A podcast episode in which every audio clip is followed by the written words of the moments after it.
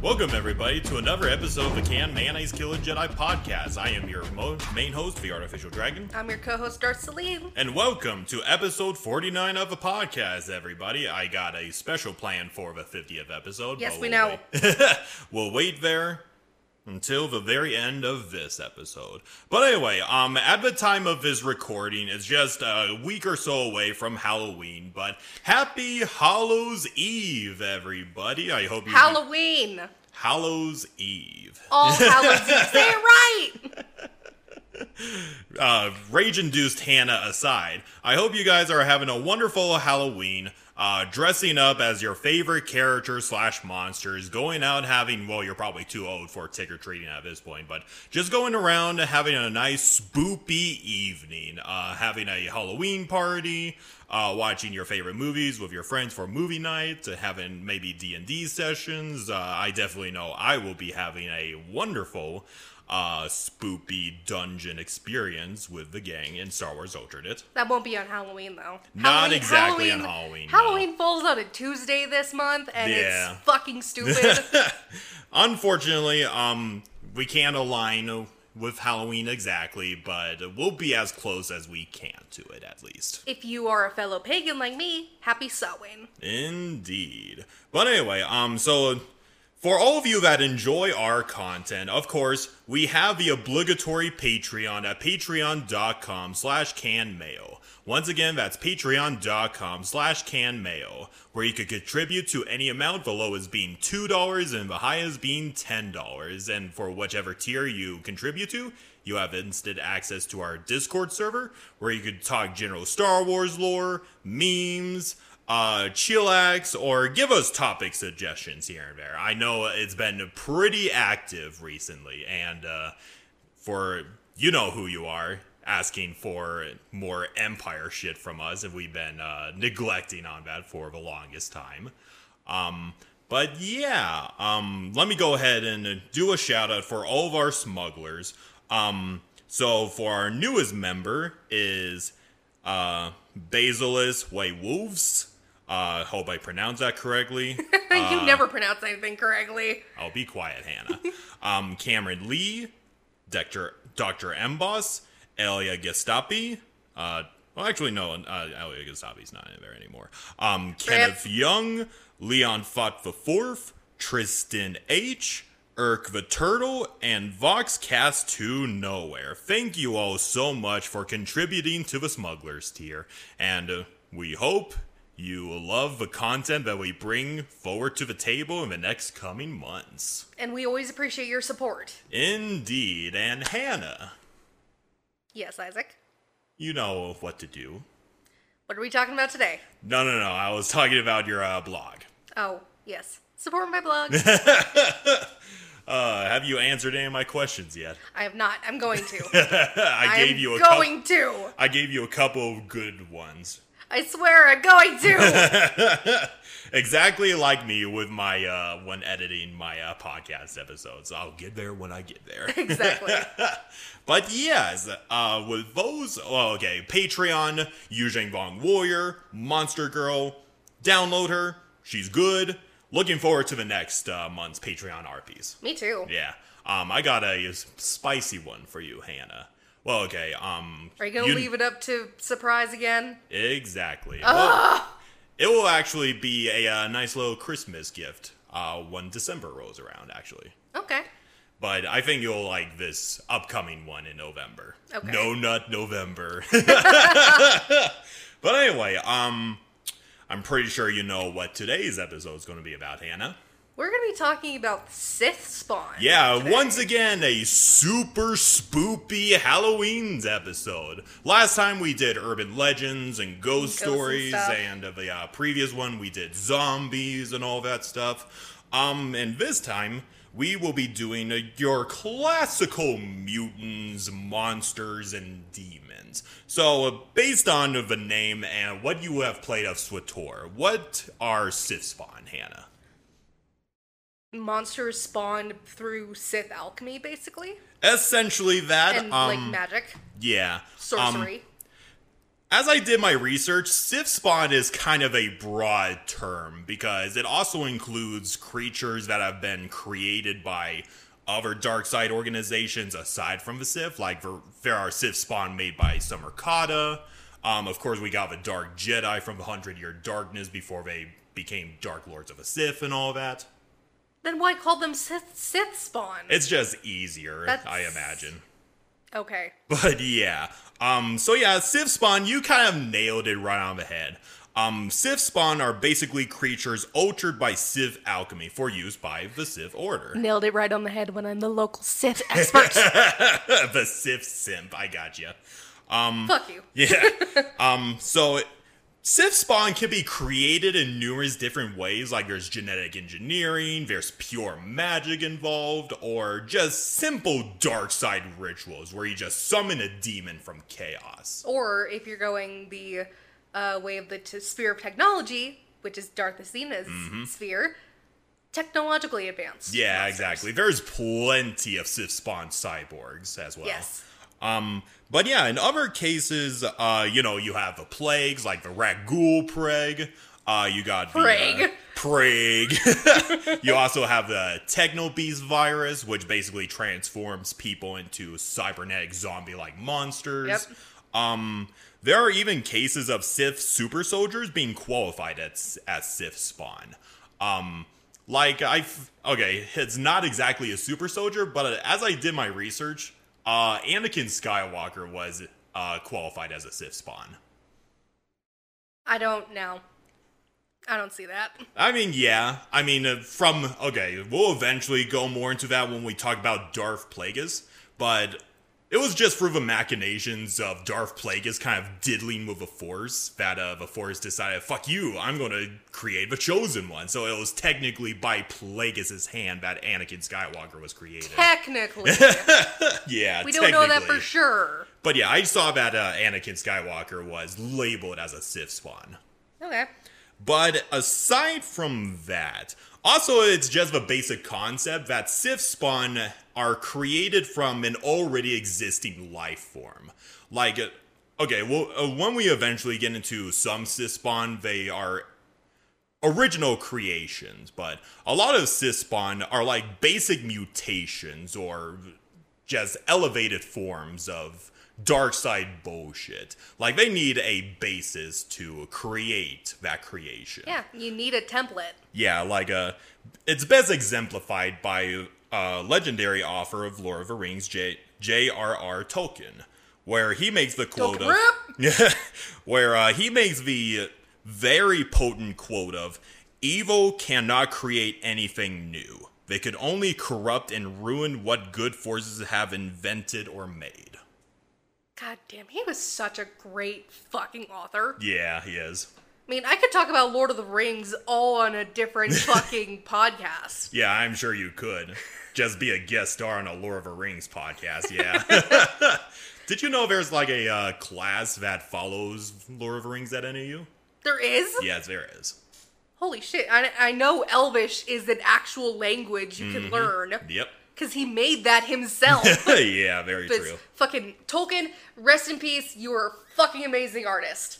You know, I remember watching an old video a while ago where uh, Tolkien was asked, like, uh, like that ending scene where uh, the Eagles go to pick up the hobbits from uh, Mount Doom or whatever it's called. Mm-hmm. Mount Doom. Um, and he was all like, uh, so I was presented a question, why didn't they just use the Eagles to drop the ring? And his answer was basically, uh, well, the answer is, screw you.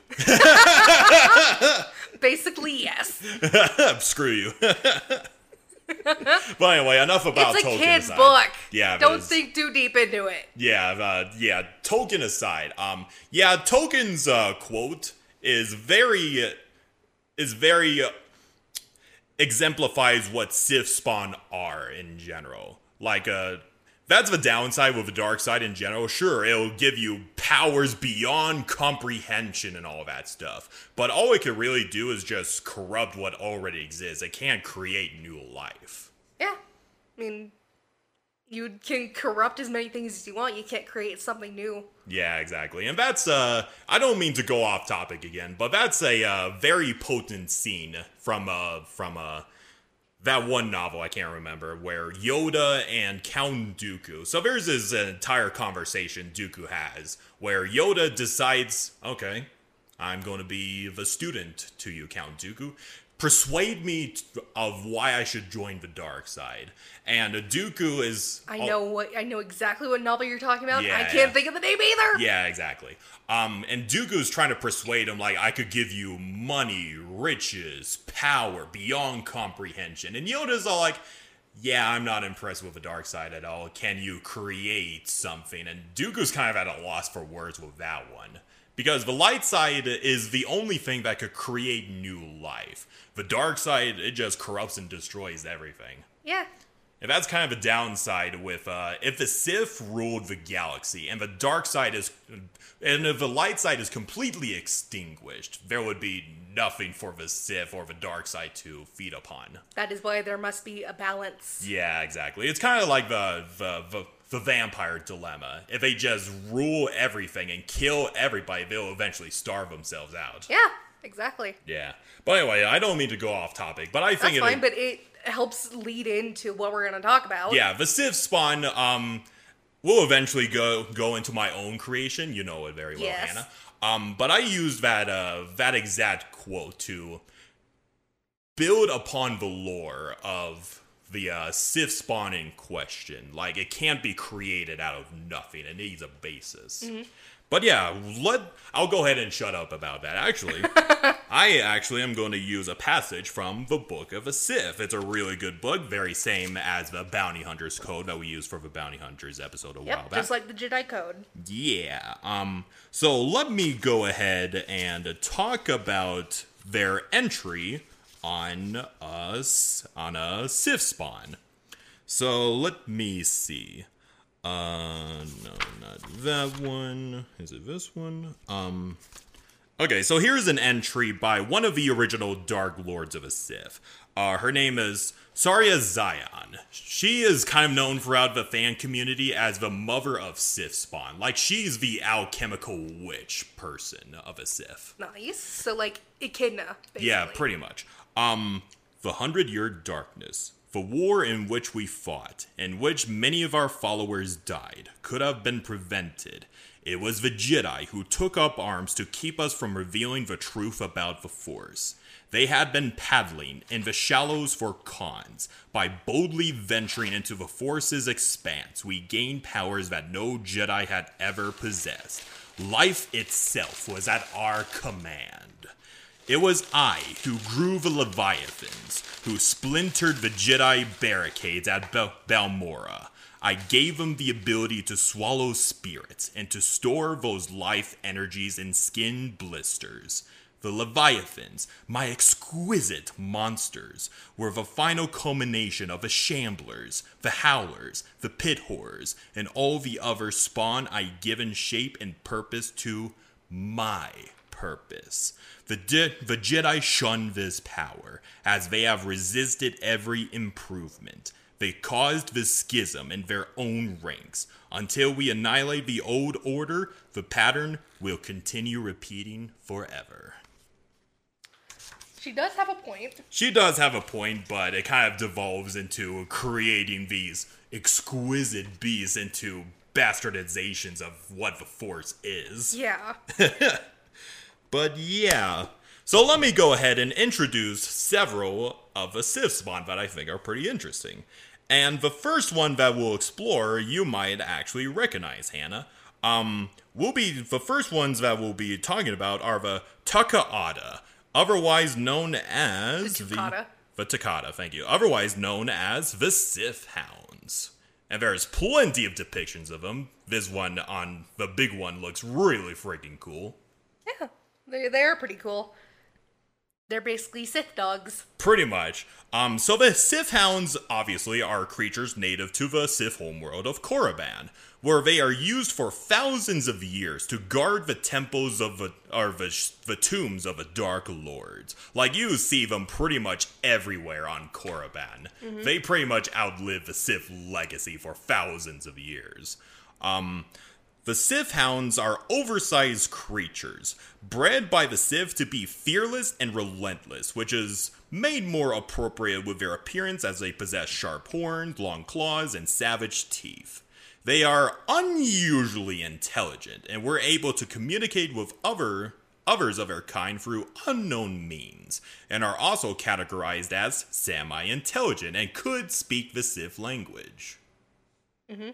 Um, it was claimed that the creature that the Sith Hounds were mutated from were a non-violent grazing animal, but through Sith alchemy, they awakened the latent parts of their brains, which caused many unnatural mutations. Yeah, I think Sith corruption would fucking do that. Yeah, I'm just imagining uh, the original form of the Sith Hounds are like these gazelle-like creatures, and then they were mutated to look more like wolves and everything. I'm surprised you didn't get a picture of one from SWTOR, because they look entirely different. Yeah. Um, I couldn't find any. Um, okay, it wasn't available on Wikipedia, but I'm sure they look drastically different if I look upon it myself. But anyway, um, I didn't know they were in SWTOR. It kind of escaped me, but good to know. They're anyway. all over Korriban. What the fuck? It's been a while since I played Swatori. Leave me alone. Um, but yeah, there have even been some cases of Sith hounds being found within Sith tombs that were sealed away for millennia. So there are some theories that they might be simply immortal, or they just feed on the dark side of the Force itself. Possibly. Yeah, and kind of the Sith in general have that Egyptian vibe, but I imagine most of those Sith hounds that were sealed away in those tombs were like former pets or something. Possibly they do keep them as pets. Yeah, pretty or much. experiment on them. Yeah. You, Lord Renning. Yeah, um, though there is also the simple argument that they uh, managed to survive due to vermin that would occasionally make their way through new openings within the tombs. So, you know, a lot of uh, theories of what the Sith Hounds are and what, like, there are oh, several sources. It's kind of surprising that a lot of Jedi don't study the for the Sith Hounds personally, but I guess it's just bad voodoo. We don't want to be anywhere near those dark side beasts. Um, let me see. Uh, there have even been some cases of Sith Hounds having Sith artifacts in their bellies, as at one point Revan killed a hound and took a holocron from within its stomach. Amazing that they are able to hold those. Yeah, I imagine Sith Hounds are like a living treasure chest or something like that. I don't know. Maybe. While the Sith themselves would be extinct for numerous millennia, their faithful guardians would outlive their legacies as they consistently remained a presence during all eras of Star Wars, like the Old Republic, uh, the Rise of the Empire, uh, the New Republic era, and even the Legacy era, which is like 130 years after. Fuck, they stuck around that long? yeah, they are a constant presence on Korriban, no matter the era. Did not know that. Yeah, yeah. When I said the Sith hounds outlived the Sith, I am not Literally. exaggerating. Yeah, God damn. I think there's like a. It's also kind of interesting because there are some offshoot breeds of the Sith hounds. Uh, I think it, this off breed is called Sith Hound Nobilius, who are actually a pair of Sith hounds that got tamed by a Jedi Knight. That's impressive. It is very impressive, but aside from those two examples, I think it's like extremely rare for a Jedi to tame Sith hounds. And then, Well, then- no shit. yeah, I think the Sith hounds are pretty interesting. They, uh, uh of course, they have uh, the classic depiction of hellhounds and everything. yeah. Yeah. Um, and the next creature we will explore are the crystalids. It's just a uh, glowing rancor, I know. but yeah, the crystalids, um, they are That's a also. cool looking rancor, though. It is pretty cool, though. You might be thinking, well, is it probably a uh, crystallized uh, depiction of a beast? As far as I know, no. It's just it just happens to be called crystallid. It's just a um, much more powerful version of a creature like a I mean, it- it- with- this picture that you're showing me, Yeah. it looks like green. One of the Green Lanterns just made a just green construct. yes yeah. made a made a Rancor construct. you know, yeah, that's fair, but unfortunately, they're just empowered versions of the beast that they were experimented on. One can dream. Yeah. That's still Um, cool though. It is pretty cool. Um, so it's pretty simple. The crystallite creature is a creature altered by Sith alchemy, usually on Rancors, but it could be applied to other creatures such as Gundarks, uh, the Katarns, and the Vornskers. Um, most of these creatures probably uh, go right over your head, but um, they're just a, bunch of uh, examples of creatures in the Star Wars galaxy. Um, it is widely believed that the chrysalids were created during the ancient Sith Empire, where they served the Sith race as pets or protectors. You know, the classic thing with Sith spawn and everything. And eventually, this knowledge would be lost to time. But eventually, good old Papa Palpatine found a holocron that contained the knowledge of creating crystallid beasts. Oh yay, Papa Palpy. Yeah, I, f- I'm, I'm pretty sure Irk the Turtle could attest to this, but Palpatine, abs- it seems like Palpatine absolutely loves animals. He like has his personal zoo and everything. And he and he keeps a bunch of these Rancors in his personal citadel on Byss, where he unleashes in in emergencies. Of course he does. of course he does. But yeah, their lore is very simple. I wish they were crystallized versions of creatures, but eh, whatever. Foes advertising in my book. Um, next, I don't have a picture for these guys, by the way. Um, next are the Dark Lizards, otherwise known as Dark Devils or Dark Tongues. They are large reptilian creatures found on the planet of Almas, and they are considered non-sentient and are deprived from another creature called the Hiss Hiss. Hiss, hiss. It, it's literally spelled H S S I S S. Yeah, I, I there you, you get one as a mount in Oh. Pretty cool. Yeah, it's it's a cartel uh, box open. yeah. It's an Oriconian Hissis. Okay, so you know what those guys look like. Yes. Now imagine them with all black scales. That's basically what the dark lizards look like. Hmm. Like their their scales, their eyes, their tongue, except for their claws. Pretty much every part of them is black. Okay. And uh, yeah, they also have a prehensile tongue, a gooey. They their saliva is also black, by the way. Ew. Yeah, um, they have jagged back spines, and they even have massive wings as well to fly around. That's weird because the, is. the mount you have, it just crawls around like a normal fucking lizard. Yeah, this is why uh, uh, this is a Sith spawn version of those guys. Fair. Yeah, um, shit, that's terrifying. yeah, these dark lizards are at least ten feet in length, and not only fly, they gallop along the ground on on on all fours, but they are also amphibious. So you're not safe from these You're guys. not safe anywhere. They are trifibian creatures. Fuck that. yeah. Um dark lizards usually hunt in packs led by an alpha. Most individuals value value the dark lizard as pets, and they were common pets for the Sith on the planet of Almas, and were even used by the lo- by the local cultists as pack animals to, you know, hunt down victims that get away from them. Well, yeah. So yeah, that's the if brief. victim gets away, go after it. Go. Ah! No, no, this is motherfucking Mr. Burns. Release the hounds. Just imagine that thing, monstrous thing, chasing after you. Especially if you're trying to get away on a pure black landscape, Yeah. and those things are also black. Yeah. That would be terrifying. That sounds like a nightmare. Release the dark lizards. and then next is kind of a strange one. Uh, they are called dart flowers. Hmm. Um, the dart flowers are self-explanatory. They are a small flower that is considered semi-sentient, and they are native to the Sith world of Dromund Kaas. You don't find them in SWTOR, unfortunately. Um, and they are known to launch poisoned thorns at anybody that approached them. Um, while it is unknown if they were merely flora corrupted by the dark side naturally or were alchemically created, the dark flowers were said to be malevolent with hints of sentience. So it's more of a yeah, don't approach these flowers, otherwise they'll throw thorns at you. Like, fuck off. Oof. Hey, that's a nice way. I could think of uh, Poison Ivy defending her Yeah. like that. yeah, pretty much.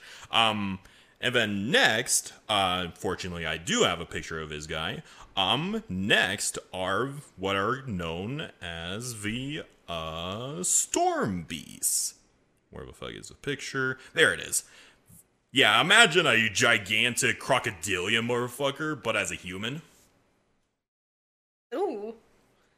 King, King, uh, yeah, King Croc on steroids. King Croc on steroids. or no, Killer com- Croc. Killer, Killer Croc. Croc, yeah. Killer Croc on steroids. Um, the Storm Beasts are Sith spawn native to the planet of Malachor 5. And if Malachor 5 sounds familiar, that's the final battle of the Mandalorian Wars. Where uh, Revan used the, uh, the uh, what was it? Uh, the mass shadow generator to fuck off, fuck up the atmosphere of that planet. Yep. And yeah, these guys were a direct uh, creation of a mass shadow generator. Oh shit. Yeah, these guys were originally the apex predators of that world, but ever since uh, the dark side became prominent, they got mutated by it, and it didn't help from the mass shadow generator mutating them even further. Okay. And then uh, next Sith spawn is actually kind of interesting. These guys are called the Darathens, and they're kind of uh yeah. Most of these uh, Sith spawn are more animalistic looking. These guys are just literal black hole things. It just looks like a black ball of energy. Like Yeah. uh fucking what uh people chart a key ball that Yeah. charge up in Dragon Ball Oh yeah, Z. like the uh, motherfucking uh, plasma balls and everything. a key ball. Yeah. Yes. but Daraphin, um, as you as you saw there, they're described as miniature black stars that are rolling with energy, and their name originates from the Sith word of devourer. Um, the Daraphin is capable of consuming the thoughts and experiences of living beings, as you see those two are doing to that poor Kel Dor Jedi there. Yeah. Um, yeah, until eventually the life form is nothing but an empty shell. And then the Durathum just fucks off and finds its new victim. Um, in order to accomplish this, the Darathim in question would take possession of their victim and slowly leech off of their life energy. So these are like literal, not literal, but essentially uh, body snatchers, basically. Invasion of the Body Snatchers. Invasion of the Body Snatchers. Uh, I need gotta- to watch that movie. Yeah, it's a good movie. Um, so yeah, they just slowly uh absorb the memories of its victims over time. Um, and despite the, they may not look intelligent, but they are sentient. By the way, I mean, it's Star Wars, so a, a crystal can be sentient. Why the fuck can't these things be sentient? and uh, they are Sith spawn. So the the common theme with Sith spawn is that they're a better version of an existing creature, like through brute strength or through intelligence, that sort of thing. So yeah, the Dar I don't know what the Darathim were originated from. I I assume they're like demons or something, or pure embodiments of a dark side. I'm not. They don't sure. look like anything I know. Yeah. They, they just look like balls of key. Yeah. Um there's even like a uh, a uh, RPG series that introduces one of the Darathims, um, which goes by the name of Zykios, who is described to be highly intelligent. It was more reserved and emotional than the rest of its kind. Um, he preferred, or it more accurately, um, preferred preying on females and humanoids over men and aliens. So it uh, loved preying on the more vulnerable people. Um, devouring its victims behind closed doors, performing memory wipes on them to keep a low profile as it slowly ate more of its victims' memories over time. Um, but yeah, I think these guys are pretty interesting. I think they would be kind of cool for that uh, intrigue. Like, uh, oh, that person is kind of tired. What's going on with her? Uh, just probably fatigue or something. And then later you find out that she's just having her brain literally sucked Melted. by melted by uh, a Dartham, and then you have to fight it. That doesn't sound fun. No, it does not sound fun. It would make a great mystery campaign, though. You gotta admit. Yes, it would. Yeah. Um even though the Derafem is name is the Sith name of Devourer, next is well the Devourer. Let me go ahead and share a quick picture of him. Uh, yeah, the Devourers are native to the moon of Onderon called Dxun. Okay. Yeah, they're, they're kind of weird looking fuckers.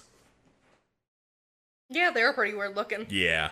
Um, there's not too much lore on them, except that they're native to the Onderon's moon of Dxun, which has the nickname of the Demon's Moon.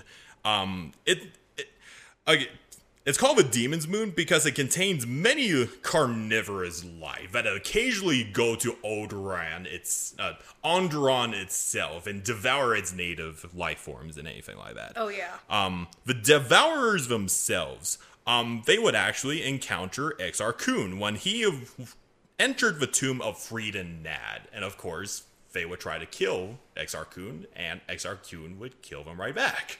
Oh, speaking of Freedon Nadd, I opened a cartel pack last Uh-huh. night. Yeah, I got his armor set nice. So you got the spiky shoulders and everything, huh? and the fucking wings. yeah, it's it looks so ridiculous. it is so ridiculous. Yeah, pretty cool though. yeah. I don't know if I'm gonna put it on any of my Sith, but we'll see. Uh, and um, the Devourers would also kind of change the course of galactic history because Mandalore the Indomitable, the current Mandal- uh, the then leader of the Mandalorians at the time, was stranded on Dxun after a failed raid on Odoron. Oh, shit. Onderon, sorry. Onderon. Um, and he would actually be quartered by a couple of Devourers, and, you know, he would die by their claws.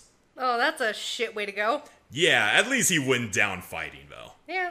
And then eventually, um, a Mandalorian warrior found his mask and became his successor, Mandalore the Ultimate. Mandalore the Ultimate is so cool. Yeah, he's as much as a genocide ma- maniac as he is. His armor looks so dope. It is. but yeah, we'll save that for a Mandalorian episode. when And then next is what is called the Dream Beast. the But- Dream Beast. The Dream Beast. I did, again, guess who I or what I immediately thought of. Freddy Krueger. Yep. I mean, it's you're kind of in the right concept. Uh, despite its name, it doesn't exactly go into your dreams. But uh, the Dream Beast, I'm not quite sure why it's called that, but the Dream Beast does not possess a true physical form. It could, it looks different depending on who views it. Because, uh, like, maybe for you, it it basically manifests into the individual's greatest fear, basically. So it's like living fear toxin. Pretty I'm much, sorry yeah. I keep referencing fucking DC, but it works, you know? Yeah, like maybe for you it would look like a giant spider, or maybe for another person it will look like a giant fucking snake. It- Yeah. it's very malleable. It doesn't have a a clear form. It's like, oh god, pump this thing full of fear toxin and wonder Yeah. what happens. Um, the Dream Beast can be killed. Um, but yeah, most of the, the wounds inflicted by the Dream Beast usually appears within the mind of a subject because when you kill a Dream Beast, your wounds inflicted by it just go away. So it's more of a mental feeling than anything else. And uh, an encounter with a dream beast usually leaves its victim with deep mental trauma and sometimes render its victims mentally unstable in the future. That sounds terrible for a victim of PTSD to Yeah. get to run into one of those. Yeah, encountering a dream beast is not a fun time. Mm-mm. It would be actually pretty cool to invent one of these guys in a D&D campaign. Oh dear God! But anyway, Don't you um, get any ideas? Hey man, last Halloween I was talking about the uh, motherfucking uh, space raves and the Star Wars, and I have yet to introduce those guys in the campaign. True. but who knows? Who knows? We're in the end game section right now, but we'll see what happens from here. But anyway, the next Sith spawn I think uh, will be kind of interesting. These guys are called the Imperial Sentinels. And these guys are big motherfuckers.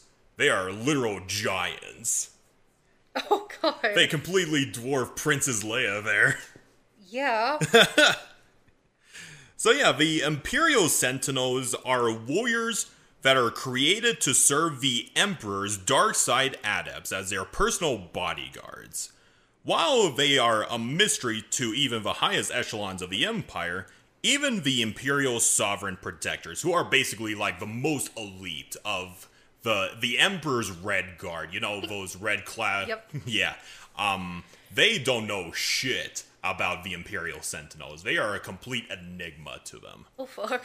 Yeah, but They're uh, some of the higher, most high-ranking people in the Empire. yeah, pretty much. Pretty much only Palpatine and his dark side adepts know what these guys really are. Jesus. Yeah, and but let me go ahead and r- go around the curtain for you, Hannah. In actuality, the Sentinels are early experiments of Palpatine who wanted to create a race of beings completely subservient to the will of himself and his trusted dark side adepts.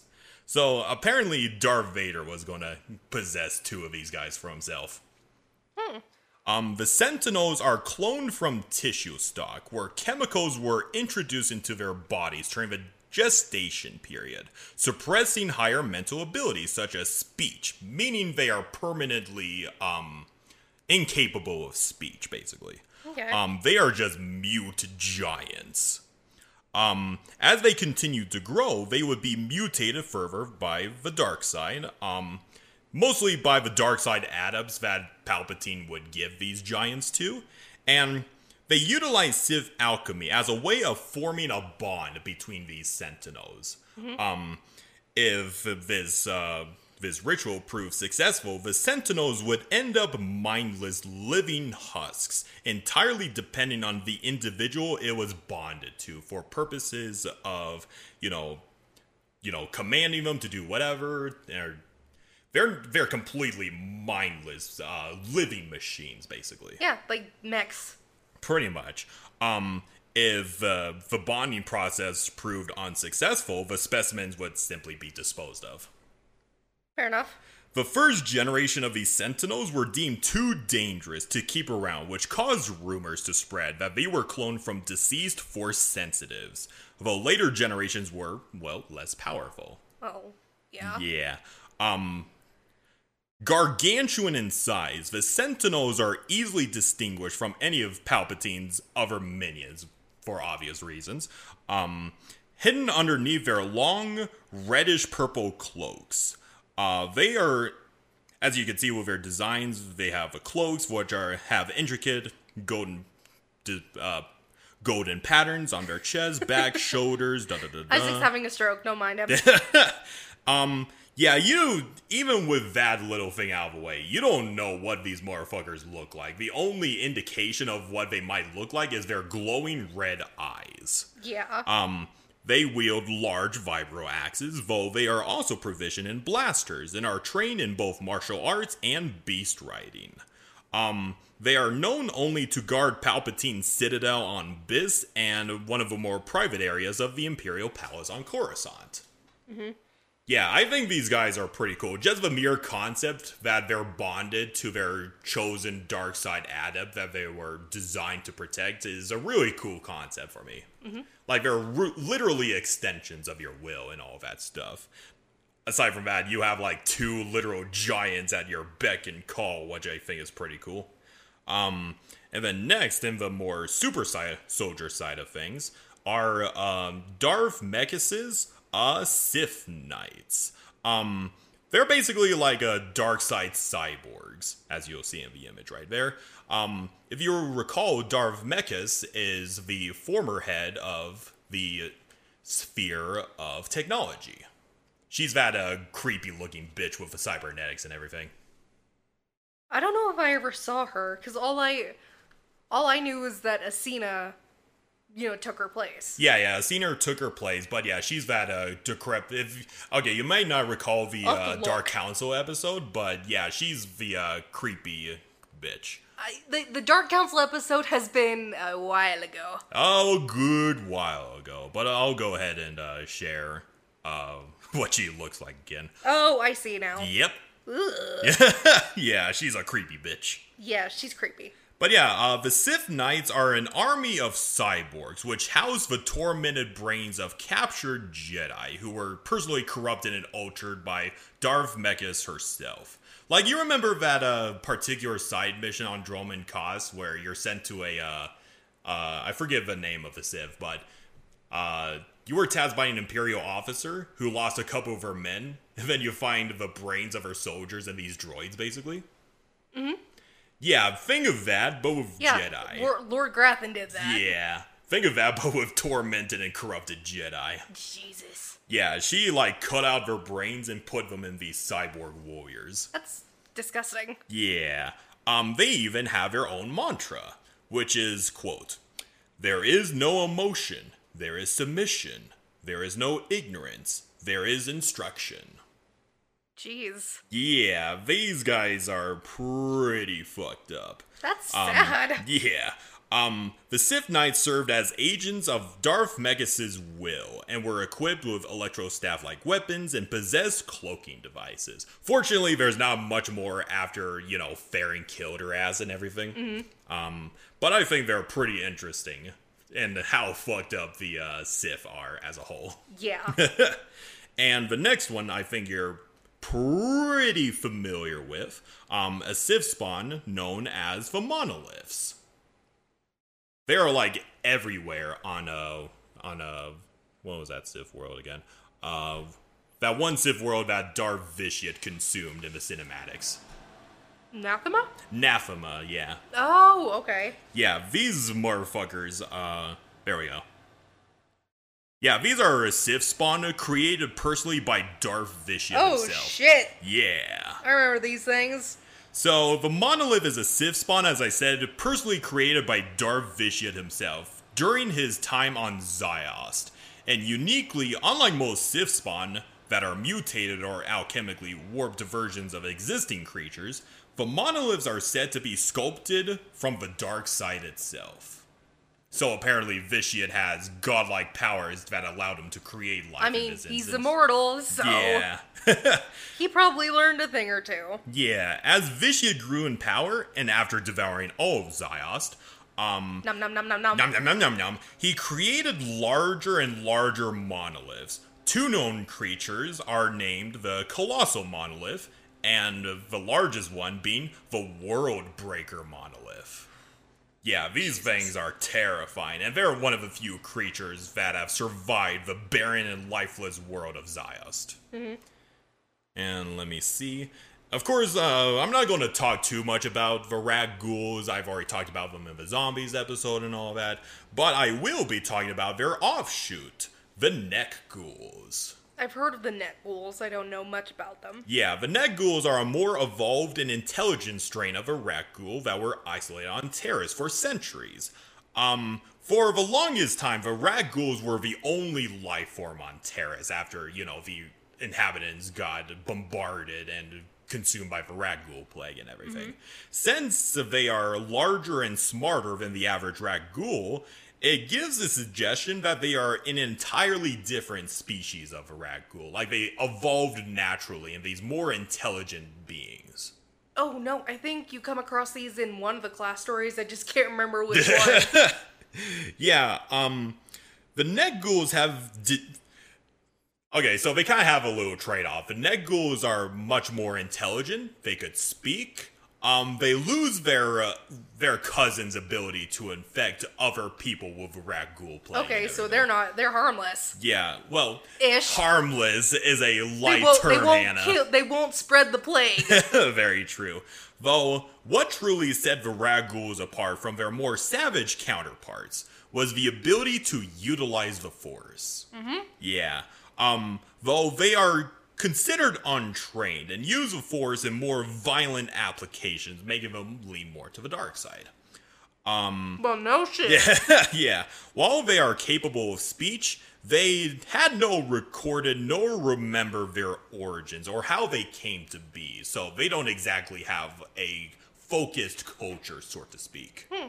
They kind of just do their own thing, even though they do have the potential to create their own culture as their own sentient race and everything. Mm-hmm. Which I think would, is kind of a missed opportunity that SWTOR missed out on with the Yeah, they did. Yeah. But they, you can only put so much into a class story. Yeah. There's also a theory that they were previous Jedi or Sith inhabitants that were infected by the Rakghoul plague. And due to their stronger presence in the Force, they the the the wording here is that basically they gradually lose their savage self and become more of what they were originally in life. Okay. Which I think is kind of an interesting concept. Like, I love that idea. Like, even though they were consumed by the zombie plague, they just have that sort of willpower to kind of bring their consciousness back up to the surface. Yeah. And then let me see. Um, at one point, the Nekghouls obtained a holocron of a Jedi named Bayon Soy, who attempted to try teaching the Nekghouls of a way of a Force, very unsuccessfully. um, and another Jedi Master by the name of Sulion attempted to train the Nekghouls in the way of a light side with some degrees of success. I think he's like a uh, Nautolan Jedi that tried to train his own Nekghouls. and you literally have like a the dark side choice, you kill him, and the re- and the Nekghouls. The light side choice, you spare him, and the Nekghouls kill his ass, basically. I still can't remember what fucking class story it is. I think it's like a uh, general all class story, dark side, and all that stuff. and my, I, it's not the story arc. I don't know. I do remember uh, for the, the Republic Trooper campaign, one of your old squad mates uh, worked with ghouls to weaponize the Rakghoul plague and all that. Guess how long it's been since I've completed the trooper. Fair enough, Hannah. Fair enough. But yeah, I think the Nekghouls are kind of interesting, like an extension more on Ghouls, and as they are as a separate race, so to speak. Um, and speaking of the Nekghouls and the Rakghouls in general, they have an even bigger subspecies called the Eyeless, which I think is kind of a redundant title considering all of them are eyeless. These things are big, hulky boys. They're like a Rancor big. Ew. Yeah, Well, you're right. They don't have eyes. yeah. Um, the Eyeless are another example of a Rakghoul subspecies, but obviously they are larger and bulkier than their smaller cousins. They're all wrinkly and gross. Yeah, they could be found mainly in the Rakghoul tunnels, where the Rakghoul plague is the most prominent on Taris. Scientists debate the function of the Eyeless, with some claiming that they are the source of a Rakghoul infection itself, while others say the Eyeless are the next evolutionary step of the Rakghoul. So, in Probably. in the in the sim- similar vein to the Nekghouls, I assume the eyeless are like a unga bunga go smash path of the Rakghouls. Mm-hmm. but yeah, I was to go away from the Rakghouls. Uh, next are what is called the Rak Sakari, which translates to dream singer in the Sith language. Raksukari. I I that just rolls off the tongue so well. Rakusukari. Um so yeah, the Rakusukari are a dark side twisted of an insectoid creature called Vidara, native to the outer rim world of Oh my god, this is I'm going to butcher that word, so I'm not going to attempt to see. pronounce it. Let me see. Um U P E K Z Z A A R. I said, let me see it. All right, um it's this one I'm highlighting right now. Apex. Uh, Upexcar. Apexar? Apexar. Apexar. Okay. Yeah, it's a, a weird Yeah, word. very weird. Apexar, the outer rim world of Apexar. Oh no. Um, it's not canon, so I don't know. So yeah, the Dream Singers are described as being more than six feet tall, possessing a black-blue carapace, and had six legs that ended in hooks, along with two two-pronged tail extensions with pinchers at each end. Um, their carapace is thick enough to resist lightsaber strikes and could produce pheromones that created ho- horrifying hallucinations to mammalian races. oh jeez. Yeah, yeah, a lot of Sith spawn in general are uh, no bueno in general, but yeah. Yeah. Oh yeah, another thing I forgot to mention. Sith spawn is a slur commonly used by Corellians. I think I've heard them say it some, Yeah. sometimes in the You story. bloody Sith spawn. and then the next one are Vasuliav. These guys are uh, if if you hate bugs, you'll hate these guys specifically. They're like a giant crab uh, spider looking fuckers. Ew. Yeah. That's terrifying. And they look fucking huge compared to the They people are in this picture. big. Yeah, how about no? Vasuliav are a large beetle Sith spawn created by the Sith Empire as war beasts.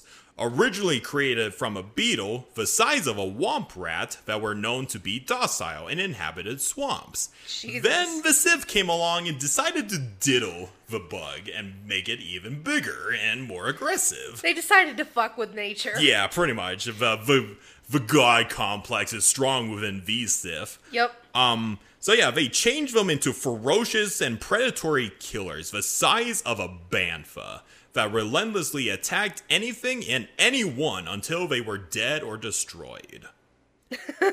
yeah. They are known to clatter their mandibles loudly before attacking and are commonly using their acid to weaken their prey and use their massive jaws to crush them. They have acid. Yeah, they have acid. Oh fuck. yeah, a lot of these uh Even more nope. No or nope. Um, the are infamously difficult to control. Even their own creators had difficulties restraining the giant beetles. Wow, surprising. Yeah, aside from the violent nature of its creation, Vasuliov can barely see 32 feet in front of him even during the nighttime. Oh, wow. Yeah. In the history of the galaxy, an army of Suliov were left behind on a planet of Kilsinar, following a massive battle there, and the descendants would continue to ravage the surface of the world. Mm-hmm.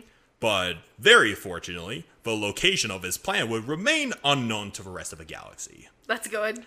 But there have been rumors of smugglers coming across a world that is rumored to be swarmed with gigantic beetle like creatures. Ugh, Yeah, yeah, these things are no fun at all. no. Now to the more fun part of a Sith spawn. We have what is called the Sith Familiar. They have familiars? Yep, they do. I didn't know that. Yeah, the Sith Familiar has the appearance of a small scavenger bird, which were created by the Sith to be trusted companions. Well, yeah, as any familiar would be. Yeah, and just like familiars, they have this huge bond between them and their Sith masters, and they had the ability to use any force ability that their masters knew. And That's in cool. and in turn, their master could see and hear everything the familiar does. So classic D and D familiar, Yeah. basically. Um, the familiars are usually brought into existence via Sith alchemy from information recorded on scrolls or holocrons, and through the process, which is fairly expensive, requiring uh, 10,000 credits worth of material and alchemy apparatuses. Um, even though it costs a good amount, the familiar is incredibly fragile and could be easily damaged in combat. that sucks. Just like normal familiars. Just like normal familiars. Yeah. but it's pretty cool that the Sith do have familiars, though. That is cool. I like yeah. that. Yeah. And then uh, the Makes me next. want one now. Yeah. Maybe in the future when we do a evil campaign or something. but anywho, um next we have what is called the Sith War Behemoth. Yeah, the ancient Sith em- empire used a lot of beasts and of burden and everything.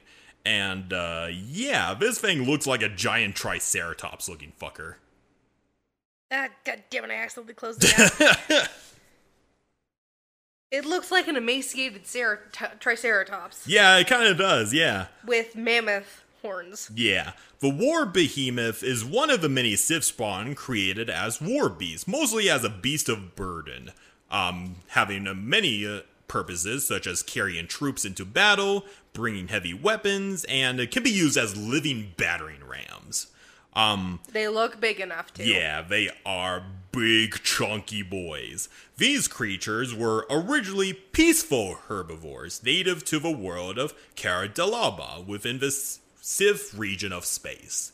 Um, and you know normal Sith diddling transformed them into more aggressive war beasts, Of course. and they turned them from herbivores to omnivorous creatures.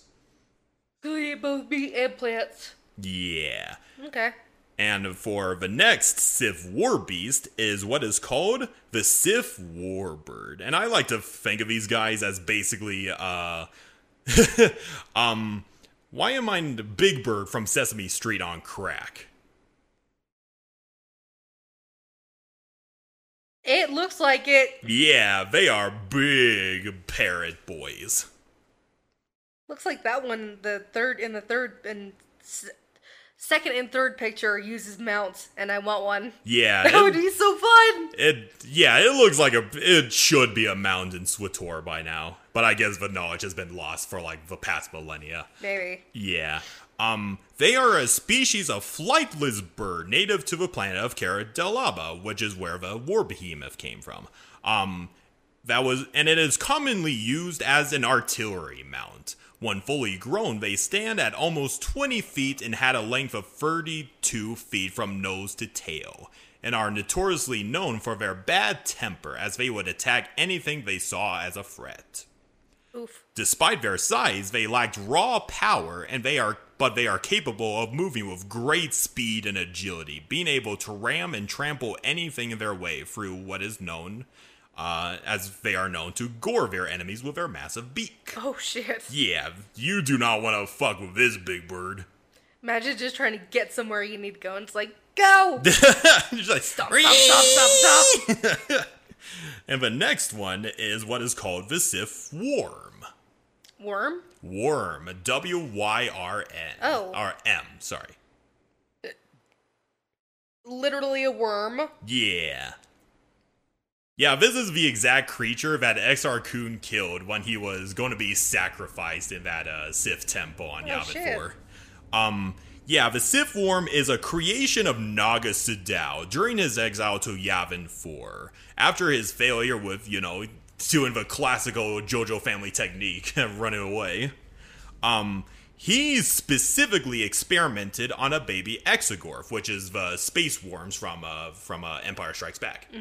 Um, which was which happened to be attached to his capital ship, and he decided to you know diddle it with Sith alchemy, you know the classic Sith It's thing. like, fuck it, I'm already banished, might as well to give it a shot. Yeah, and the Sith Wyrm in particular was designed as a guardian for his temples. Over the millennia, the local Massassi would worship the Sith Wyrm as a deity, and would even come, would even be used to sacrifice uh, the future Sith Lord Exar Kun to. And then, Oh, of course, he obliterated it into oblivion. Yeah. Um, while it's Watch seemed, the watch the Exar Kun episode. yeah, it's so good. It's good. He's the most charismatic motherfucker out of there. And you get to hear me simp over him. Another Sith Lord aside from Dooku and Vitiate that you simp for. well, I simp for Thrawn too, and he's That not a Sith. Lord. That is true, yeah. Um, while it seemed that the Sith wyrm was a unique specimen, many other Sith wyrms would be hunted by the Jedi during an event called the Great Hunt. Most likely meaning that Naga Sadow's ex- soul experiment isn't unique. Um, but yeah, I think uh, yeah, a lot of these uh, these are like it gives me vibes of the purple worm from D and. I was about to say, it looks like the purple worm. Just give it a like a sea dragon head Yeah, pretty much. face. Yeah. Um am I forgetting anything else? No, I don't think so. Um and next we have what is called the smoke demon.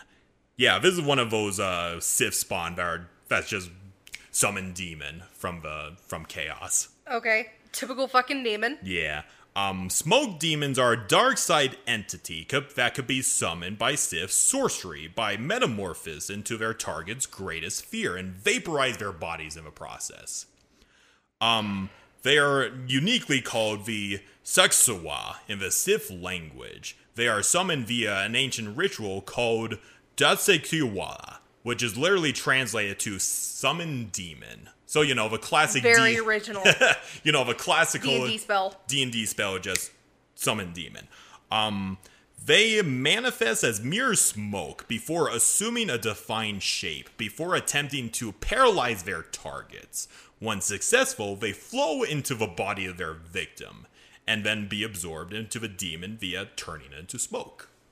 So they literally uh, suffocate their victims with their bodies. That's a terrifying way to go. Yeah, yeah, very terrifying. Despite being a smoke-like entity, it will, it has enough physical strength to match a Wookiee in hand-to-hand combat. Well, excuse me. And while they cannot speak verbally, they can still communicate telepathically. Because why not? Yeah, why the fuck not?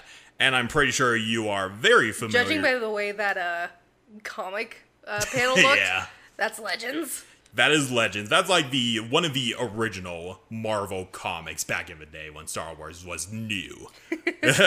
and the next one I think you'll be very familiar with, the Terentatek. Yes, you fight a lot of these on Korriban and Dromund Kaas. Yeah, they are literally everywhere in the galaxy.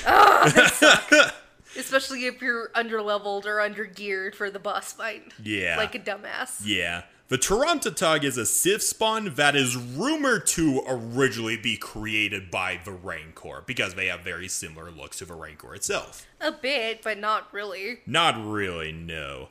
Um, while it is unknown, or, like I said, it's rumored that they were created by the Rancor. It is unknown of which animal they were originally created from. Um, the Tarant, what is apparent is that the Terentateks would hibernate during dormancy.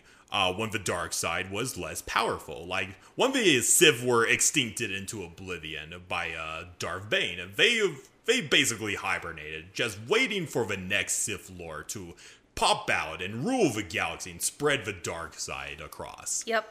Yeah, these things are usually like uh, omens for the rise of powerful Dark Lords or Sith or Sith empires, if you will.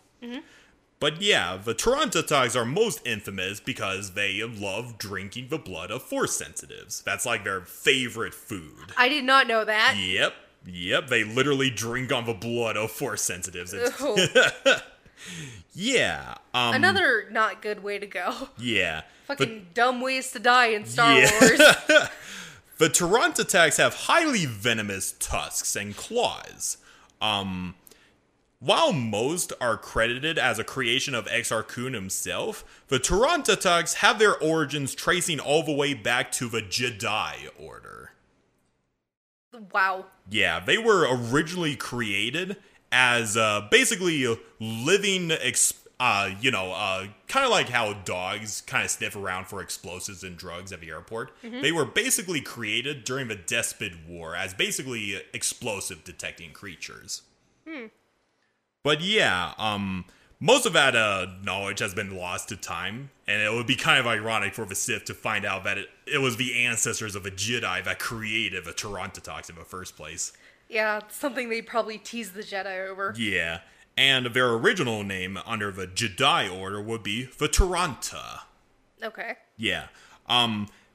However, even though they were designed to, uh, you know, go after uh, uh, bombs and everything, they would uh, slowly develop a taste for force-enriched meat, and thus began targeting force users. And uh, you know, the Jedi were like, "Fuck this! We're gonna deposit all these guys on the moon of Bogan." That way, you know, they don't harm anybody else except for the criminals that deserve to be there. Oh shit. Yeah, pretty much. Um, the first recorded encounter of a modern day Terentatek would be on the world of Dromund Kaas during the early reign of Vitiate Sith Empire while clearing the section of jungle and killing any hostile life that uh, existed there. Yeah. So apparently the Terentateks were just a natural They were form. there. They were always there for some reason. I'm not too sure how. Yeah, because you run into one on a not a side mission, but a heroic mission. Yeah, okay. You have to gather all the these runes that have parts of the Sith code. It's Yeah. a, it's a simple puzzle if you know the Sith code. Yeah. Um, there's you al- fight it. Yeah. There's also some sources conflicted. Um, saying the Terentatek was also a natural evolution of wildlife on Korriban itself. Could be. Yeah, like there's the existence of a named Terentatek called the Beast of Marka Ragnos. A very fitting fucking name. God damn. Yeah, it is, and uh, yeah, as the as the name implies, it does guard the tomb of Marka Ragnos himself. Nobody even knows where his fucking tomb is. yeah. Um, yeah. Um, but let me see. Regardless of the source of which source is true, aside from you know the Jedi being the ones creating them, um, the Terentateks have become one of the most dangerous creatures ever created by the Sith. So much so that they were often coined as Jedi killers. and Kun, Very ironic. Yeah. Um, and Kun himself would often unleash these monsters to destroy Jedi outposts across the galaxy Fitting. and it, they would uh, last long after Exar Kun's brief legacy. Um, a Terentatek would still prove dangerous to all of the galaxy, which caused the Jedi Council to authorize an event called the Great Hunt in an attempt to drive the Sith spawn to basically extinction. Let me guess. Did it work? Uh, it, a majority of the Terentateks were killed, but a majority of them just went into hibernation, basically. Um, while the Jedi, uh, okay, I already explained that, um, they would boom in numbers during the rise of numerous Sith Lords, such as Darth Revan, Darth Vitiate, and Emperor Palpatine. Of course. Why the fuck not? Why? Why does Palpatine need more things to control? Jesus Christ. Yeah, as I said before, the Terentateks are just an omen of when shit is going down, basically. Or when shit has hit the fan. Yeah, pretty much. God I've- damn. I- yeah, I do think it's pretty cool. I think I also remember somewhere that uh, they were directly inspired by the Umber Hulk from D and D. Okay, I I'll, don't. uh, I don't know what that looks like. Okay, I'll show you real quickly what a Umber Hulk looks like. Quick pause.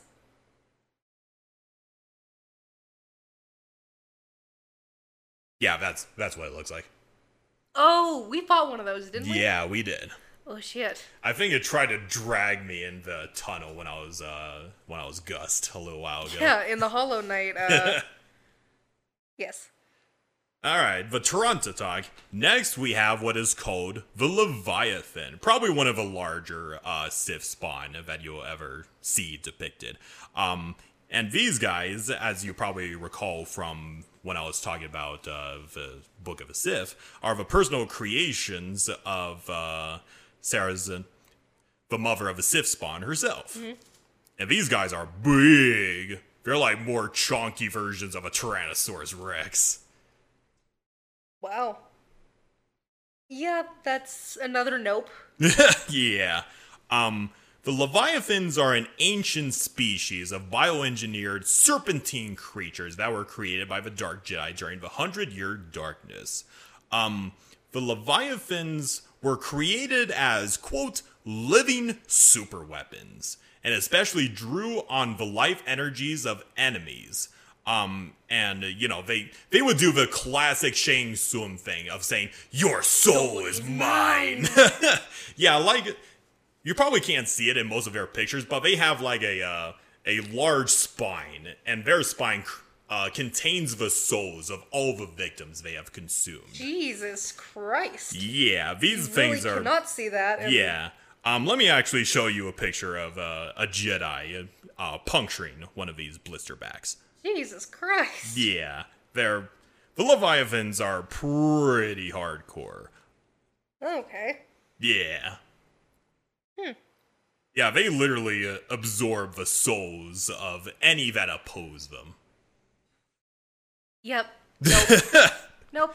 Yeah. Nope. Um, as you saw in, did I send that picture? Yeah. Um, that little serpentine is what their larva looks like. Ew. Yeah, eventually they would grow up really quickly into this more bipedal looking creature with four smaller limbs and two tentacles around its jaws. And then they grow into the big fucker. Yeah, the big fucker. The hide of a leviathan is incredibly tough, which made them able to walk through lava unscathed. Oh boy. So yeah, these guys can take a literal lava bath and not uh, yeah, be affected by it. Um, let me see. The Leviathans, despite having a massive girth, are deceptively agile and are more than capable of outrunning most prey. So imagine this giant chunky thing just ta ta ta ta ta ta right towards Yeah. you. No. Thank you. They Nope. they also have the ability to breathe fire. Oh, Because why the fuck not? Yeah, um, Sorzus Syn was probably on crack when developing this thing. Some kind of drug. Yeah, some kind of drug, as is the way of the Sith and everything. when a Leviathan kills a being and stores their life essence into their blister traps, it provides not only nourishment, but it also gains the knowledge and intelligence of their victims. Wow. yeah, so the literal Shang Tsung thing, where he utilizes the soul of those he's consumed. oh yeah. This is fucking legends, man. Yeah, it's the best kind of crack, I swear to God. Um, the Leviathan has the cognitive intelligence and reasoning of a non sentient pet. Um, even though they do have the souls that they utilize from, they mostly act like dogs, basically. Okay, so they're intelligent, but they. They don't have uh, reasoning skills like you and I do. Oh, okay. Yeah. I mean, they might be smart enough to know how to uh, counter your attacks and everything like that, but they're not smart enough to pilot a plane or something. Okay. Yeah. Um, though the Leviathan, due to all the uh, souls that it has consumed, the Leviathan can interfere with the senses of nor- of nearby Force users, as the Force user is hearing the countless screams of the Leviathan's victims in their head. Yet another thing that makes this thing fucking terrifying. Yeah, and uh, it would produce throbbing headaches and trigger obsessive behavior around making the pain stop. Like either running the fuck away or going on the back of a Leviathan and freeing the souls within. Um, so it could work both ways, in all honesty. Um, the Leviathans could, uh, very much like the Terentatek, they could hibernate for millennia at a time before the presence of prey causing them to reawaken. Please tell me Palpatine doesn't get one of these. As far as I know, no. Thank God. but they did exist around that era. oh my god. Because uh, members of Luke Skywalker's Jedi Praxium encountered one. Ah, for fuck's sake. Yeah. While it may seem like an unstoppable juggernaut, the Leviathans can be slain through enough lightsaber strikes and could be easily destroyed by concentrated turbo laser fire or force lightning. Okay. So you basically need uh, weapons that basically destroy starships to kill this thing. Yeah. Yeah, or Sith lightning. It'd be like unlimited power. Yeah, but Sith lightning is that that can hurt. Yeah, pretty much. Um, let me see. The Leviathans prove to be a fearsome creature, and spawned that uh, Sorzus Syn herself, having a uh, personal pet Leviathan. She lovingly names. I'll go ahead and send a picture of her personal Leviathan. Um, there he is. Yeah, look at this fucker. It is big. Oh my god. And she named this specimen Crespanko the Ever Hungry. He looks hungry. Yeah, He's got four eyes. Oh my god. That's a lot of teeth. a lot of teeth, and even its motherfucking head is bigger than her right in front of it. Yeah. Oh boy. Imagine That's that. what I think King Ghidorah's one of King Ghidorah's heads would look like. Oh yeah. Up close. Could you imagine having one of these things as your personal pet? That's very ballsy. It is pretty ballsy. but yeah, um, I mean, she she she probably has to have no fear. no, she does not. She loves doing a lot of experimentation and bullshit. Fair enough. I think if I remember her lore correctly, she was the one that invented the Sith code. Oh, Yep. cool. Yeah, she's uh, kind of an interesting character. She's kind of uh, insane, but yeah, she's pretty interesting. What Sith isn't? You know, that's fair. Except for uh, uh fucking uh, Darth uh, Marr. He's not yes. insane. Marr is not insane. yeah. Um. Props to the Chad. Yeah. Soon, this Leviathan uh, would have a subspecies called the Sea Leviathan. Fucking. That, is that where Subnautica got it from? I would not doubt that. and this is what it looks like the Sea Leviathan. Still a bit chunky. yeah. That's another nope. Yeah, the Sea Leviathan is actually a more recent uh, addition to the Leviathan. It was created by a Sith scientist named Vul Isen, um, who is a Sith scientist under uh, the one Sith by Darth Krayt in the Legacy era of the Sith. Um, the Sea Leviathan would would be unleashed upon the seas of Mon Cala to help commit genocide on the Mon Calamari. Cause why not? Because They've, why the they've fuck already tried to kill the Mon Calamari before. um, Though, fortunately, even though the Leviathan ate a lot of Mon Calamari souls, as you saw there, um, it would be killed by an Imperial Knight who controlled a school of devil squids that dragged the large creature to the depths below. so it drowned. Uh, it got ravished to pieces Oh, shit. by a bunch of giant squids, basically. Oh, Yeah. Went out in a pretty metal way. yeah, that is pretty metal. Yeah, um, if you were impressed by the Leviathan, also it was kind of nice that you mentioned King Ghidorah earlier, because we are about to talk about what is called the Battle Hydra. Hey, just give it one more head and it's King Ghidorah. Yeah. Um, probably one of a cooler looking Sith spawn, in my opinion. Mostly because I love dragons. That's a personal bias of mine. Um, Well, no shit, artificial dragon. Touche, Hannah. the Battle Hydra is a large reptilian dragon like creature created by good old Mega Chad Exar Kun himself during his brief reign as Dark Lord of the Sith. The heads on the second one look like they could be in a like a cartoon. They could be, yeah. That's cool. I like yeah. that. A battle hydra has the common characteristics of two of a two-headed dragon-like creature that possess two leathery wings, but no two battle hydras are you are the same. Each one of them are unique. Like a clear reference to King Ghidorah, there's one that's described as having three heads, Oh shit. and it doesn't have any front forelimbs either. Aw. But it still has uh, two legs, you know. Yeah, that is cool. it is pretty cool. Um, but let me see. Uh, though it is, uh, they commonly, they do commonly have two heads, and they possessed a whip-like tail with a hooked stinger at the end, which possessed a strong and acidic crystallized poison. oh boy. Yeah, you do not want to be stabbed by that poison.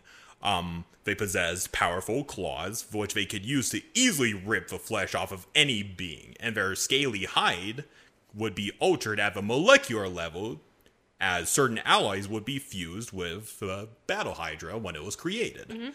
Um, to the point that they res- they can even resist lightsaber strikes. Cause why not? Another fucking thing that can de- Hey, man. deflect lightsabers. Hey man, when you're creating living weapons to yeet at a Jedi, you gotta have countermeasures against their lightsabers. Very true.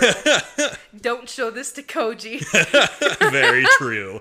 Um, when they were left on their own, you know, when when uh, Exar Kun was sacrificed and became a Sith sphere and trapped on Yavin 4 to, for all eternity, the Battle Hydras would, you know, just they had no master to direct them towards a purpose, and they would just revert to a common predatory animal and go into the wilds of Yavin 4. So they're just big, oversized lizards. Pretty much. At least until another Sith came around. Until another Sith. Yeah, and yeah, when a Sith isn't directing them, they're basically just animals. Well, no shit. Oh yeah, I also forgot. Uh, there might be some uh, personal notes of how the Battle Hydra was created. Here we go. Because even though it is credited as a creation of Exar Kun, it was might also have been created by Sorzus Syn herself. Oh, cool. Yeah. So, quote A curious two headed reptilian creature was recently birthed from the FO of 10,000 sacrificial birds. It is armed with a poison tipped tail. I have classified it as the Battle Hydra, but I have yet to name the creature. My slaves are building an aviary for my free specimens. So it's also kind of an interesting implication that she basically sacrificed 10,000 birds to create this thing. Jesus. So yeah, That's a lot of birds. That is a lot of birds. But yeah, there's also the implication that it could be a modification of an already existing creature, or it could be a demon. Yeah. Also, there's an interesting note of uh, Luke Skywalker um, being all like, uh, Commenting on it. battle hydras, or something like them, have settled into the ecosystem of Yavin 4. I had to persuade Jacen not to take one as a pet. That's funny. it is so funny. I love those little comments in those Yeah. books. They're awesome. yeah, they are pretty cool. Um, but yeah, the battle hydras would be left in the wilderness of Yavin 4. Um, they would They be stay there. Yeah.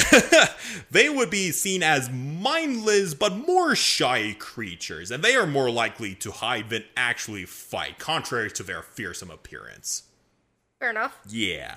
Um, though when searching for food, the battle hydra hunts alone. Being a solitary creature by nature, they would glide down through thermal currents when on the prowl and drop on any prey it spots. I just imagine, uh, it just, huh? What's that? Eh. I like an animal or something, just, psh. That's Gotcha, funny. bitch. Though they are susceptible to influence or commands of dark side force users, as normally they would not attack unless cornered or commanded by a Sith Lord. During the era of the Old Republic, many Sith would utilize battle hydras as their own personal shock troopers. Um, as they, as it was only under their command that they would attack in great numbers. Battle hydras are known to be attracted to locations particularly strong in the dark side, with some theorizing that they might draw nourishment from such locales. Um, one Exar Kun dived into the arts of Sith alchemy. The Battle Hydra was one of his many experiments alongside the Sith form of the Terentatek. But yeah, um, we'll fast forward a little bit. In the New Republic era, when Luke Skywalker was creating his first Jedi temple on Yavin 4, the, eventually the spirit of Exar Kun would reawaken and summon the Battle Hydras to besiege the Jedi temple. Because why not? Because I mean, why the fuck not? I mean, he did choose Yavin 4 of all places, so. Yeah, yeah. Luke Skywalker, I appreciate you and all that, but why the fuck did you have to choose Yavin 4? He's a dumbass. no. He is based. He accepted the Iron Knights into his ranks. Fair enough. He is based, Hannah. Anyway, um, second to last Sith spawn we will talk about. Um, god damn it. Before we dive into that, what was the name of that dragon from Serenno? uh, the. Shit. Um, it, it's covered in Dooku Jedi Lost. Yeah. Uh, hang on, I'm gonna. It's such a it weird word, but yeah. Um, I do like. I think there's also an implication that the dragon might be a uh, Sith creation because it was utilized by Darksiders in Serenno's Pass and everything. The tier. T- t- Now you know how I feel. Taria Taka. The Taria Taka, yeah. Dragons in sci-fi are so badass. Yes, Hannah. they are. I totally forgot that fucking happened in the play. Yeah. There's also. It isn't confirmed, of course, but there's the implication that that dragon creature might be a creation of the Sith. No wonder Dooku was able to. Yeah. Eh, spoilers. Yeah, we'll have to cover that audiobook one of these days. So good. yes. Read it for or li- listen to it or read it for yourself. I have the physical copy. yeah. It's so good. it is so good. It's poor Sifo-Dyas in that book. I, no spoilers. But anyway, um, it's kind of relevant because the second to last Sith spawn we will talk about is what is called I don't have any pictures unfortunately. Um, is what is called the Kayaf dragon. It is most likely the largest Sith spawn ever created in the entirety of the Star Wars galaxy. Because why the fuck not? Yeah, it is described as a It's a giant. dick fighting competition now. It is described as a gigantic serpentine beast that was created by a named Sith Lord by the name of Darth Raven. Not to be confused with Raven, Revan. Spelled the same way? Or. No, it's spelled very differently. R uh, R I V A N. Just replace the E with an I. Like R- Riven. Riven, yeah. Okay. Um, and it was created to defend his personal fortress on the planet of Almas. Um, the Kayav dragon is measured at around 656 uh, 656 feet in length, which, to give you a perspective, is twice as big as the Greater Krayt Dragon. And that thing is already fucking huge. Oh my god. Mm-hmm. It's even bigger than Godzilla himself. oh my. it's a big boy. Holy shit, that's huge. It is huge, and it was, and it is covered by a thick armor-like skin that has the exact color as the sands of the Almas wasteland. So it's base basic sand and everything. Okay. Um, for defense, the Kayav dragon has razor-sharp claws, and inside its mouth it has rows of small teeth as well as larger front teeth. So pretty much like a shark, basically. oh um, no. And and its larger teeth are bigger than Wookiees. Oh no. and it is sharp enough to cut through most metals just as easily as a lightsaber can. How many of these are there in the galaxy? One. I fucking knew it. it's just the one, It Hannah. can stay there. Yeah, it could stay on Almas for all we care. On top of that, due to its massive exposure to the dark side, it's uh okay, it's exposed to the dark side presence at its creator's fortress. Um, it is also force sensitive. Of fucking course. A, tw- a 25,000 year old star dragon can be force sensitive. It knows Why the fuck not? It knows these following force powers: battle mind, force sense, and telekinesis. oh my god. It even has the ability to shoot firebolts of force lightning. Because why not? Um, it is also immune to detection by force abilities, and due to its Sith spawn presence, it is rendered invisible to sensors designed to spot life forms. Oh. So it is invisible to all sorts of scanners and force sensing bullshit. That's just bullshit at Yeah. that point. Oh my god. It is The super bullshit. Worst horror game ever. No, no, it's it's basically the uh what was it? Uh God damn it. What's that D&D monster that's super powerful? Uh The Tarrasque! it's basically the Tarrasque, yes. Yes, it is. It's probably as big as the fucking Tarrasque, too. Yeah. I think it's bigger than the Tarrasque. Oh no. I think you could easily kick a Tarrasque's ass. oh god.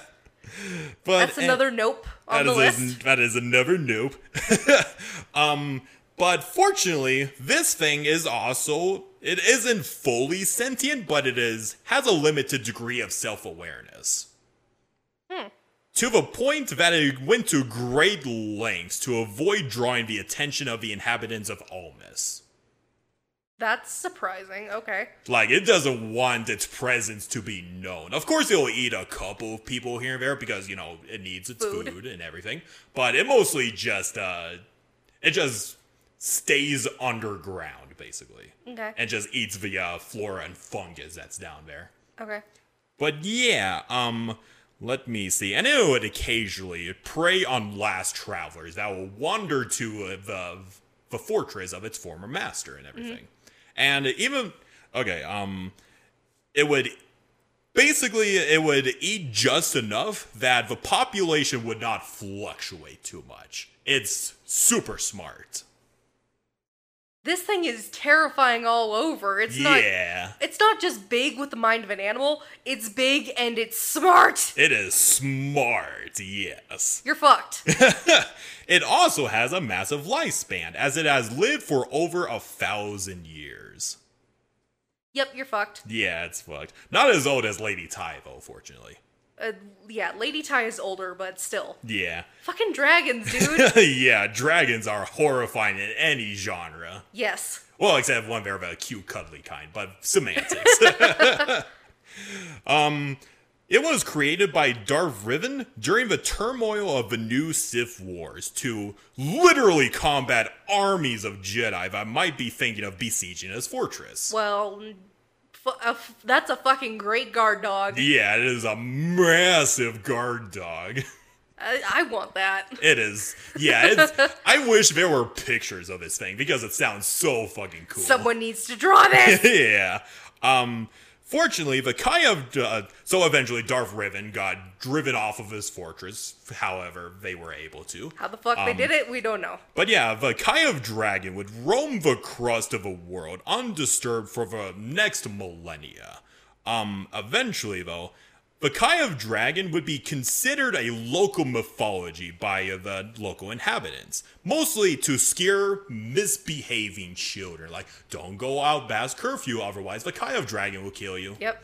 Um, even though there would be the occasional sightings of its scattered teeth that a traveler would come upon, it would still be considered a myth by the local population. Okay. I do think uh so the Kayav Dragon I believe is the basically the final boss for his RPG series. And uh as far as I can tell, it just drove the player characters away and then just fucked off into the crust of the world. Well, at least it didn't TPK the party. Yeah, exactly. Yeah, this is this would be a ultimate end game boss, Hannah. That's something you'd throw at us for the lulz. Hey man, the You dirge, did it with Spoojbot. Don't fucking lie to me. You know that's fair. You know that's fair. But that's only for the lows because I wanted to try them out. anyway, speaking of my D&D campaign, we will be diving into uh, for anybody that's wondering, this is uh, going past canon legend Star Wars stuff. This will be more about uh, This is completely Isaac's creation. yeah, it's a homebrew slash semi legends creation. Um, so yeah, the, the final Segue there. yeah. Um, so the final Sith spawn that we will be talking about is what is called the Sith Witchling, and you are very familiar with this thing. Yes, we had to fight one. Yeah, and it was It is horrifying. not fun. So yeah, the Sith Witchling, it is a much more recent Sith spawn, as it was roughly created during the golden age of the Republic, so long after the Sith, Sith got extincted and everything. Um, and it was created right around the founding of the of one of the witches of Dathomir were created, which is around 600 years before the Battle of Yavin. Um, and it was created through a unholy union between Sith alchemy and Night Sister magic. hey, the Night Sisters can create some pretty horrifying things. I mean, they created Savage Opress, so yes. yes. or at least physically mo- augmented him into that buffy beast. Yeah. but yeah, the Sith Witchling, it is rumored as a brainchild of a Night Sister Sith Lord, guided by the spirit of Sorzus Syn, who is the creator of all the Sith spawn we talked about. That's cool. It is pretty cool, yeah. Um, this is my own personal lore. It's probably not apparent in the uh, book that appears in, which is the Supernatural Encounters book. Which is not an official book. So it's it's one of those subjects that's highly contested. Technically, it's part of legends. You know, there were numerous uh, what was it uh, royalties signed off on it, but it never got released fully. And the one that I have right now is basically an expanded version. Um, and the Sith Witchling got included in the book. A very small role, but it's still pretty cool. Yeah, I can see the the bookmarks sticking out. Yeah, so let me go ahead and read you a brief insert from the book of when it appears, Hannah. Um, so Eh, that's a that's a thick book. it is a very Two C's. okay. Um, let me see if I could find the. Uh, okay, so this is a section of a book where it's kind of a minor spoilers for anybody that are yet to read Supernatural Encounters. For this is uh chapter. 10. Chapter 11 in the book. That took you a minute. Yeah, I had to I had to think for a little bit. V1, that's 11, right? Roman numerals, right? V1. No, that's six. Six one. Okay. Five is V. Okay. So book sixty one then. Holy shit. Yeah. So it's pretty far into supernatural encounters. But anyway, so for a brief context, Viz follows a night sister by the name of Solary. And she's kind of just exploring the galaxy, learning dark side secrets, and she finds this holocron belonging to this uh, Sith Lord by the name of Darth Dreadwar. Darth Dreadwar. Yeah. Okay. It's kind of an interesting name, but yeah. um, so let me see. Uh, okay, here we go. the holographic simula- simulacrum of Darth Dreadwar was an easily coaxed into talking as the real thing, and every bit as annoying. She feigned promises to spread his message to future Sith and demanded access to any alchemical enigmas it had on record. Most were standard and unhelpful, but one caught her attention. The incantation she had had been one that Sorzus Syn had been working on, which Dreadwar's Hollow said had been acquired from a wicked old woman on Dathomir. Which makes it our spell, Sori said aloud. It involved the summoning of abominations from some place called the Cranial Worlds, that the Dark Lady called Witchlings. So, she said aloud, monsters from hell. What's so special about these? She contemplated the fun she'd have using them against Zane and Fen. As she learned, whereas smoke demons and Sith spawn were killers with base cunning, witchlings were intelligent enough to serve as assassins and spies. Dreadwar's hologram spoke on about how Zane baked aptitude into the design, though even she had struggled with controlling them, and it was uncertain if she'd had access prior to her arrest and execution. Solary tried not to fall asleep as he went on about quantum mechanics and evolutionary philosophy, um, until he uh, fin- finally returned to the part about their capacity for murder and infiltration, capable of reknitting their flesh into the shape of their targets while inheriting the memories of their victims. Witchlings seem the perfect method by which to eliminate one's rivals. Yeah. Fucking terrifying. They are very terrifying. Um, so yeah, the okay, based. I'm going to be a little bit vague about this.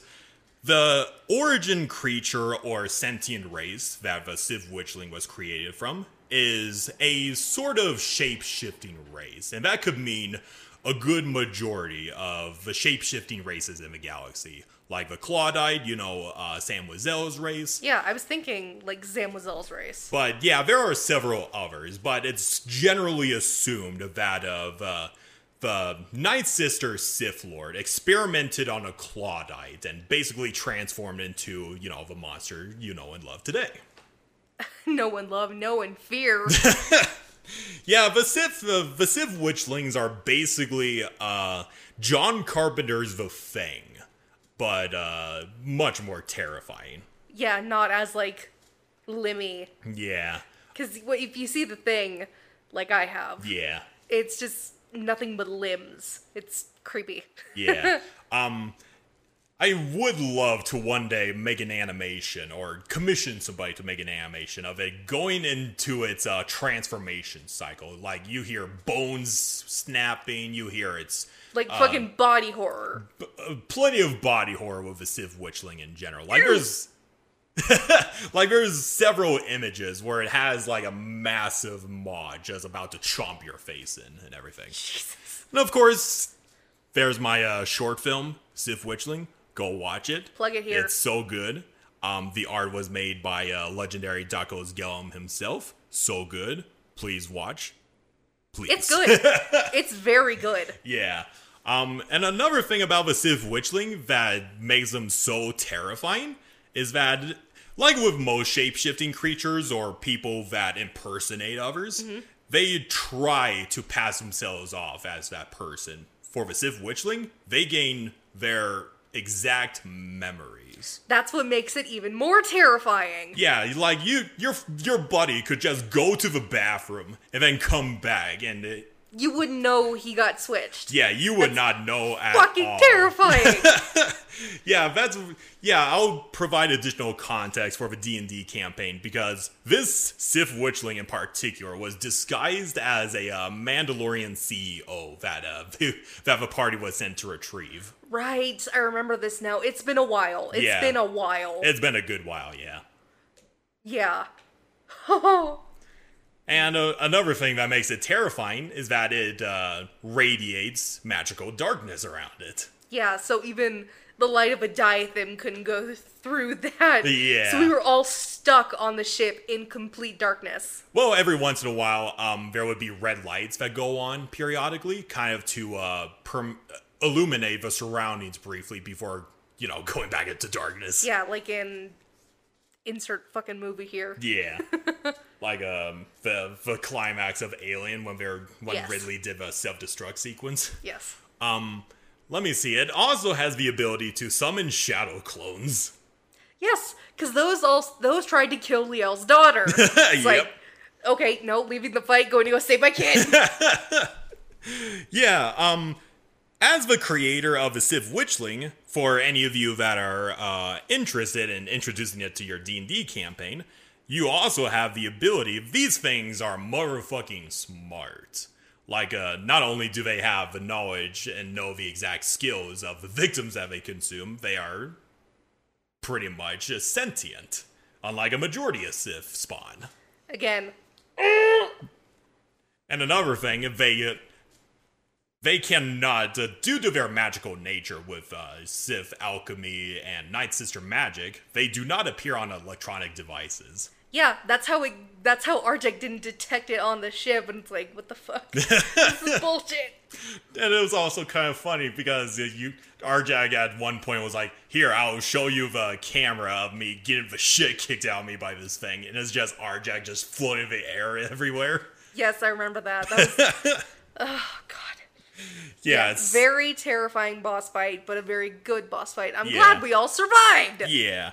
Um I know like a, it's kind of typical for, you know, evil like creatures to remain evil. I do like in my personal head canon where there's the potential of there to be a good Sith Witchling. Like they are smart enough to uh, have their own personalities and tastes and all that. Oh wow.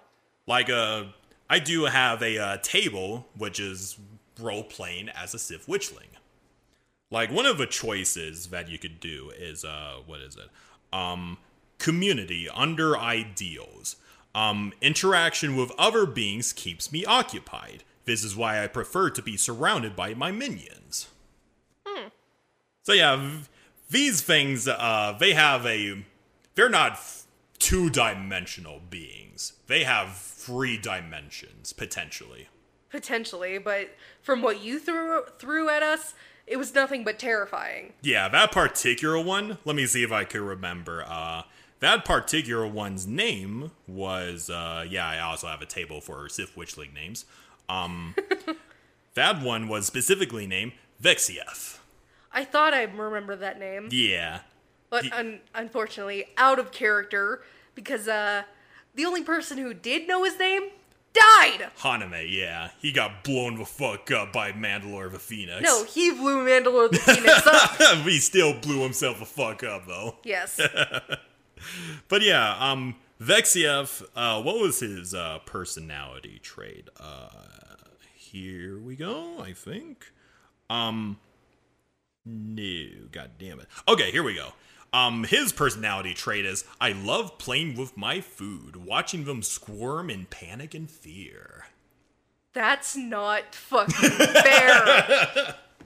So yeah, if you're if any of you are aspiring DMs and want to give your, you know, players a uh scary challenge in the middle of a one session or something like that, the Sith Witchling is ab- an absolutely great creature for you to use. They are CR8, which is pretty good for a uh, mid-level party.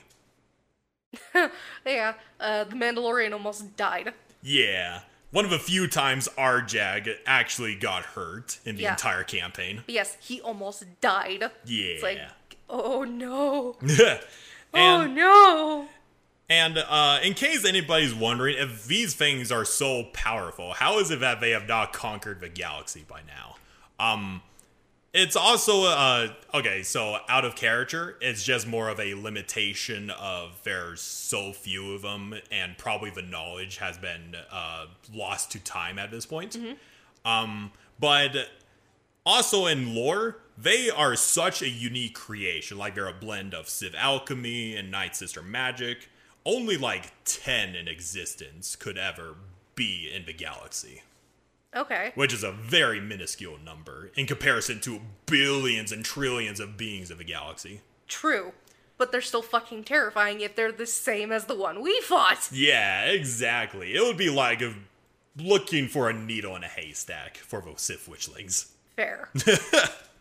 But yeah, um, the Sith Witchling, I am so proud of it. It's gotten a life of its own, got itself in its own book, and I am so proud of my little baby. Good achievement, Isaac. Yeah. God, it, it's been like a three, four years since I created this motherfucking thing. It's been that long. It has been that long, yeah. Wow. Yeah. Um, Hey, and I'm- congratulations, you actually got it published. yeah, and I am sharing it with everybody on this podcast. Will the stat block be available? Yes, it will. It will publicly be available for you to look and enjoy. And I recently add the addition of a favored Sith Witchling, which is a much more beefed up version of it. Oh, fuck! you better not throw this at us. Well, we shall see, Hannah. What's the next episode gonna be about? Immediately trying to change the topic. Um, so before we go that, that is our episode of Can Mayonnaise Kill a Jedi? Or in this case, how many times can the Sith diddle the wildlife of a galaxy? or how many times can Sith break the laws of nature? or go through their god complex. but yeah, um, for so for our next episode, it's gonna be our 50th episode. Would have been cool if it was our Halloween episode, but ergo, that's not how the order of things works. Shit happens. Um, but yeah, it will be.